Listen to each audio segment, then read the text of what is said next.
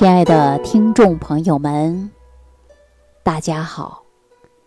欢迎大家继续关注《万病之源说脾胃》。前天早上啊，我坐地铁去车站，在地铁上呢，看到了一个小女孩捧着肚子，靠在地铁的扶手栏杆上。我看到他的表情啊，是特别痛苦，而且面色苍白。早上呢，大家都知道上班的时候啊，地铁人里边比较多，也没有人给小女孩让座。我看到她痛苦的表情啊，我就问她：“我说你哪里不舒服？胃疼吗？”她说是，胃里边特别痛。然后我就问她吃早餐了没有？她说没有。很少吃早餐，我说那你赶紧到医院去看一下吧。他说不行，单位这几天呢正在搞活动，不给假，我必须要上班。哎呀，说到这儿啊，我就自己想，现在很多年轻人呐，早上不吃早餐的特别多，所以说不吃早餐长期下去啊，那脾胃能好吗？之后啊。我又跟小女孩说：“我说你啊，还要吃早餐，不吃早餐胃不好，而且还容易出现呢是胆结石。一旦有病啊，治病就很困难了。别看是小病，也会很折磨人。哪怕你先喝口热水呢。”小女孩说：“我再有两站就到了。”我看到他痛苦的表情啊，我就忍不住的想在节目当中给大家说一说。如果说长期不吃早餐，容易诱发的就是胆结石。不吃早餐呢，大家说胃里边会特别痛，比如说时间长了你会没有食欲，脾胃不好会成为百病之源呐。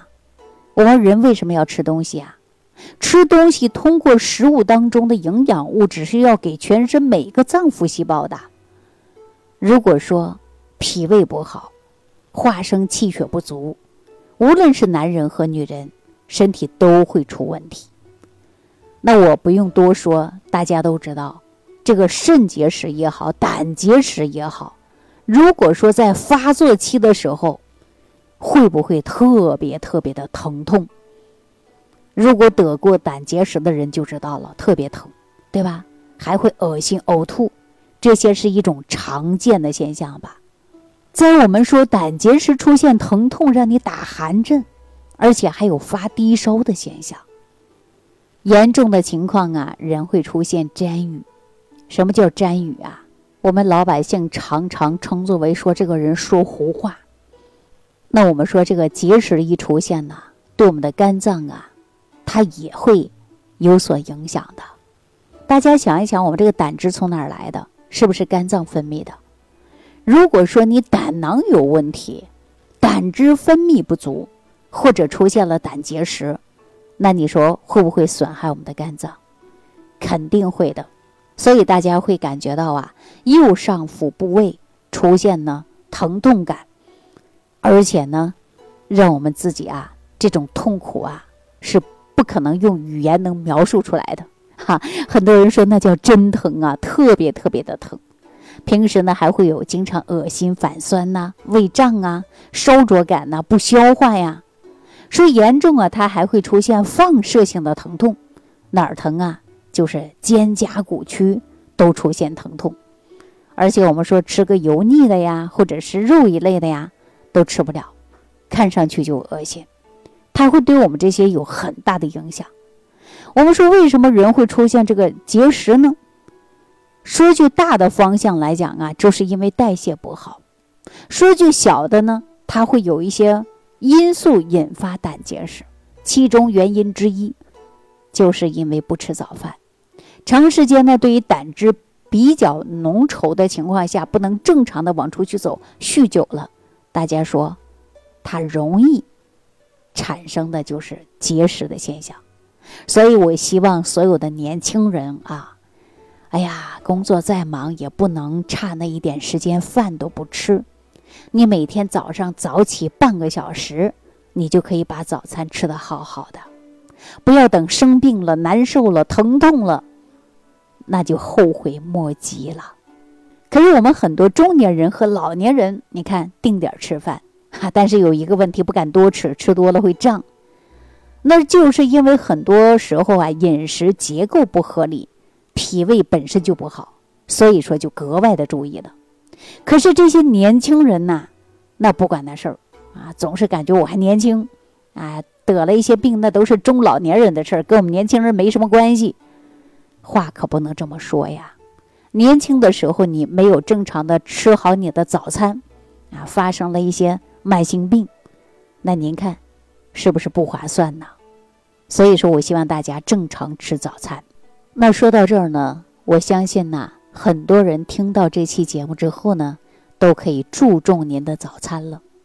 如果说一不小心过去不懂，出现了慢性病症，比如说慢性的胆囊炎，都是根据您过去的不良的生活习惯造成的。那我们在日常生活当中呢？重点的就是要治，治的过程中呢还要养。我们常说治养并重，治养结合呀。什么叫治养并重啊？就说治病跟养病同样重要的。你看我们现在很多人呐，有病了，第一反应赶紧治，赶紧跑医院，对不对呀？对，非常对。可是现在很多人呢，从医院医生给治好了，他就忽略了一点，忘了养。啊，说的好听一点，忘了养；说的难听一点啊，那就是好了伤疤，怎么样啊？忘了疼，啊！现在确确实实这样的人还很多呀。所以说，我们治病跟养病同样重要的。养是怎么养呢？就是养护好你的身体，吃好饭，少生气，适当的运动，这就是很好的养。但是吃呢，一定要针对性的吃。比如说你是寒性体质，你就不要吃寒凉食物。中医常讲，寒者热之，热者寒之。也就是说，你本身就是寒的，你就应该吃温的，或者是相对来说比较热的食物。如果你是热的，你就可以吃温的，或者是偏凉的食物来改变你的体质。那如果说自己不小心，确确实实目前就有慢性的胆囊炎，我给大家推荐一个食疗方，啊，大家呢可以来用一用。记住这个食疗方法呀，很简单，专门针对的就是慢性的胆囊炎啊，或者是胆结石啊。首先，大家可以选择鲜的。金钱草，金钱草很多人家里都养着，啊，当花儿来欣赏。如果你找不到鲜的，你可以去药店买干的。干的选择多少克呀？选择三十克。回来给它呢泡一下，清洗一下，切成小段儿，加上一碗水，给它煎成半碗水，这样呢。去渣取汁，啊，什么叫去渣取汁啊？你说那金钱草啊，它也是一种草药嘛。你给它煎的时候啊，把它汁煎出来了，而且呢，就用这个汁啊来煮粥。大米选择多少呢？可以选择五十克就够了啊，这是一个人吃的。然后您再呀加上适量的冰糖。啊，然后加上五百毫升的水，差不多。但煮粥呢，大家都知道水要稍稍多一些嘛。煮成粥，一天呢吃两次。但是呢，吃的时候啊，注意不要太烫啊，温温的这个粥不烫嘴的时候，你再吃就正好了。这个粥的主要特点呢，就是配有了金钱草。金钱草啊，它性呢。是有一点微寒的，啊，味道呢，它不苦，有点干，就是我们常说的微微的有点发甜。金钱草本身呢，它就可以除湿退黄，又能利尿通淋的作用啊。所以说，在中药当中啊，中医经常用这味药来作为利尿的作用。那金钱草呢，它就有消炎利胆排石的作用。